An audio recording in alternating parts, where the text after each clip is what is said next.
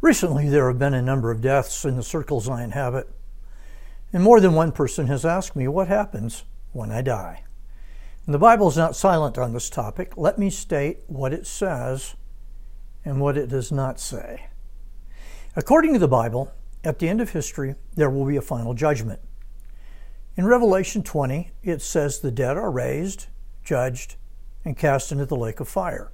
This is the final destiny of those who are not trusting in Christ for salvation. In 1 Thessalonians 4, the Apostle Paul refers to those who are dead in Christ. Their bodies will be raised when Christ returns, and they will be caught up to meet the Lord in the air. They will then live forever with the Lord. In 1 Corinthians 15, Paul says that the believers will be given a new resurrection body. Paul says it will be an immortal, imperishable body. Then he chides death. "Where is your victory?" he asks. No, Christ has defeated the greatest enemy, death. In 2 Corinthians 5, Paul says that believers will face a judgment of sorts, but it will be a different kind of judgment faced by unbelievers. It will be a judgment seat of reward.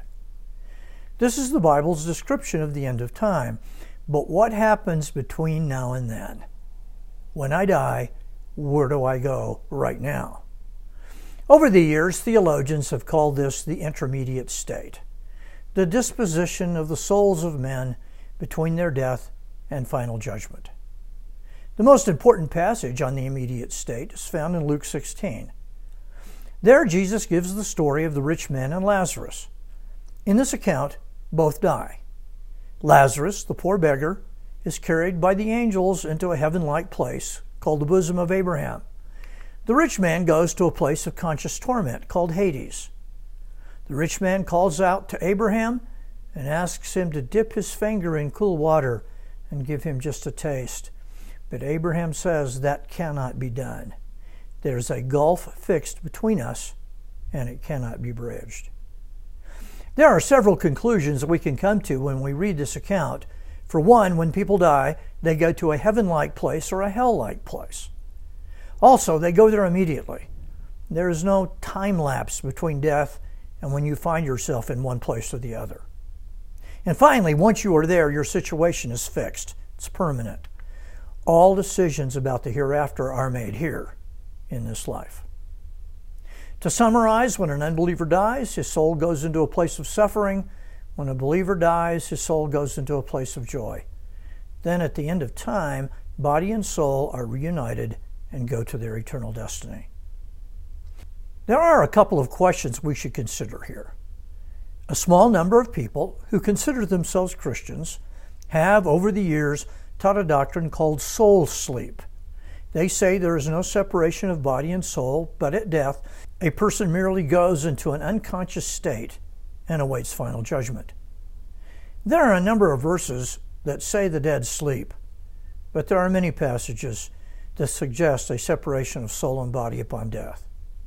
Jesus, quoting Psalm 31, said on the cross, "Into your hands I commit my spirit," strongly suggesting that his spirit and body would be separated when he died. He told the thief on the cross in Luke 23 that very day he would be with Jesus in paradise.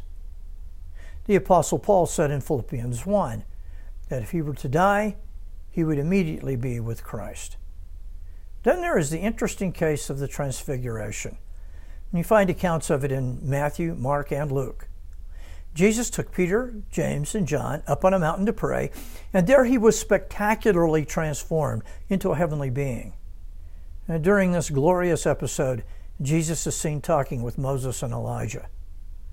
We can understand how Elijah could be there, since he never died, but was carried to heaven in a chariot of fire. But what was Moses doing there? In Deuteronomy 34, Moses dies and is buried. Yet here he is on the Mount of Transfiguration. The only way he could be there is if in some sense his spirit continued to live on after his death. And one other question we should consider. The Roman Catholic Church teaches that when you die, even if you are a justified Christian, you are still not worthy to enter heaven. So you need to be purged of your remaining sins in a place called purgatory, or purgatory. Many Catholic teachers, whom I respect, have believed this, but I find no biblical warrant for it. You can go online and read the verses the Catholics use to defend this doctrine, but they seem mighty weak to me.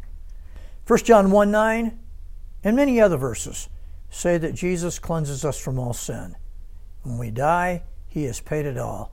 There is nothing left to atone for. Hopefully this will be helpful to you. I pray that the God who has conquered death and given us the hope of eternal life will this day bless you in a mighty way.